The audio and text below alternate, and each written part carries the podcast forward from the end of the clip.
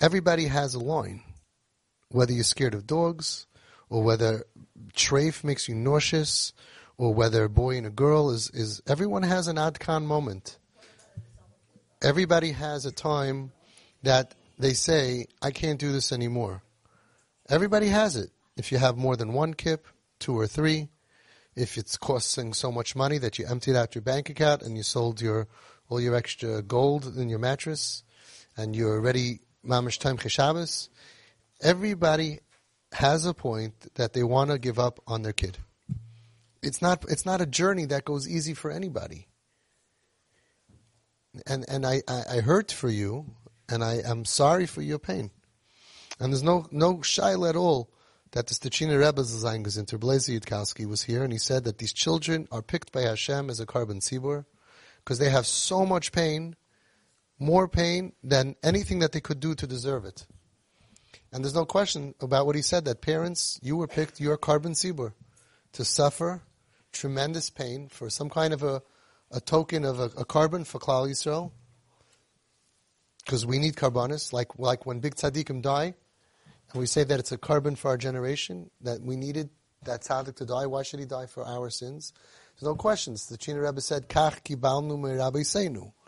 He goes straight to, to Moshe Rabbeinu, that it goes straight to Moshe Rabbeinu, that you were chosen because for the dar, or it's a tikkun, or it's something.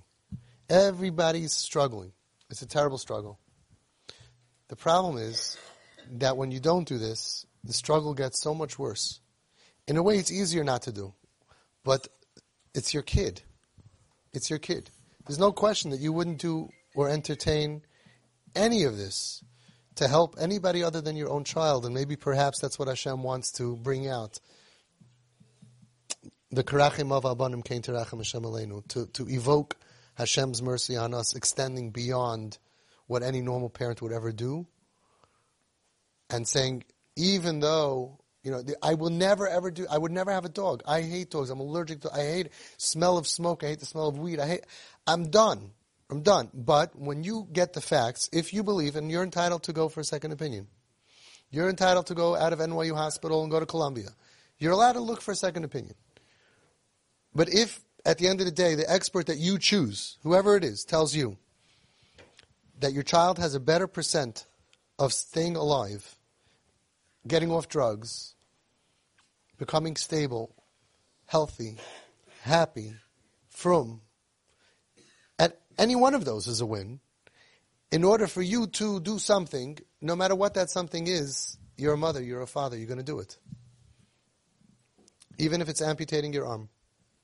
There's nobody here in this room that wouldn't amputate their arm if they knew that that would help their kid become healthy and get them off being suicidal or on drugs. And not just forever, for a day. For a day, we give up everything for our children. Just one, let them have one day without pain. Our kids who are suicidal, our kids who are abused and traumatized and molested, those of you that know, those of you who don't know but you see the facts and you understand what most likely happened to your kid, you'll do anything for your child that you feel is right and that your Rav says is al. That's it. How hard is it? Wow. Why do you have to suffer? I don't know. But none of you are going to say no to do something that had even the potential of saving or helping, enhancing your child's chance of success. Nobody. Now, as far as the actual topic of the dog, I hate dogs. I hate the concept of from people having dogs. I personally am not a dog lover. But there's something called data. And you don't need to trust me. Google what does dogs do for traumatized children, people who are traumatized as children. What do dogs do to kids who are molested or went through any kind of a trauma? What does it do? And you'll read how it takes the chemicals in their brain that are low, that you normally need drugs for, and it raises and boosts those five chemicals in the brain. Oxytocin, it doesn't matter what it is. Read, do research, that's all. You research what dogs does for your children, how it increases their chance of survival, and then you'll make a decision what's more important, how you look to the neighbors or having a dog. What's more important, how you have to go for therapy and and figure out how you're going to make peace that you have a dog in your house or a dog. We have here dozens of parents who said what you said, which is what all Jews say. Whoa, Adkan, never going to happen, my friend. Never gonna happen.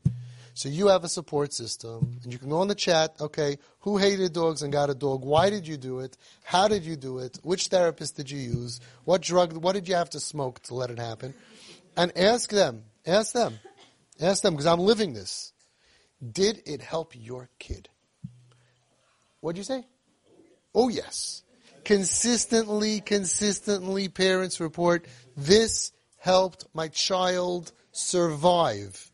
This helped my child survive. It helped the other kids. Unbelievable. And, and, what's amazing is, and I can only tell you this because I had to suffer through the mothers and fathers who hate dogs, right, for so many years. And like you just said about your wife and like so many others, they actually end up saying, somehow, this, this, this dog has a shtickle chain and you'll be okay. You will survive. I never lost a parent yet. None of the dogs ever killed anybody. We have pictures of your anicle sitting on the dog, sitting on this huge dog, and she's little one-year-old kid bouncing on the dog. Again, plan A? No, no, no. Plan A, you can leave outside. You, you, you let go of plan A a long time ago. This is not even plan B. This is like somewhere between like Y and Z and double Z. I don't know what happens after that. This is a matter of saying, is this medicine for my child? I'll do it. That's all. It's not shita. It's not that we like dogs. Not that we don't care about dogs. Your neighbors are going to freak out. Everyone's going to look at you funny. Yeah. And the only reason you're going to do it is you're going to say, Hinani muchan mazuman to do whatever is going to save my kid. Whatever, whatever. What do you say? Your wife ended up looking like him? Walking the dog. Walking the dog. I said looking like the dog. That's already a whole different problem. Okay? We have mothers here. We had a mother who called me up. She has two six foot dogs, six foot dogs. But if you knew what her kid went through and why she did it, you would do it also. I don't care who you are. Because it'll save your kid's life. Do what works. Do what works to save your kid's life.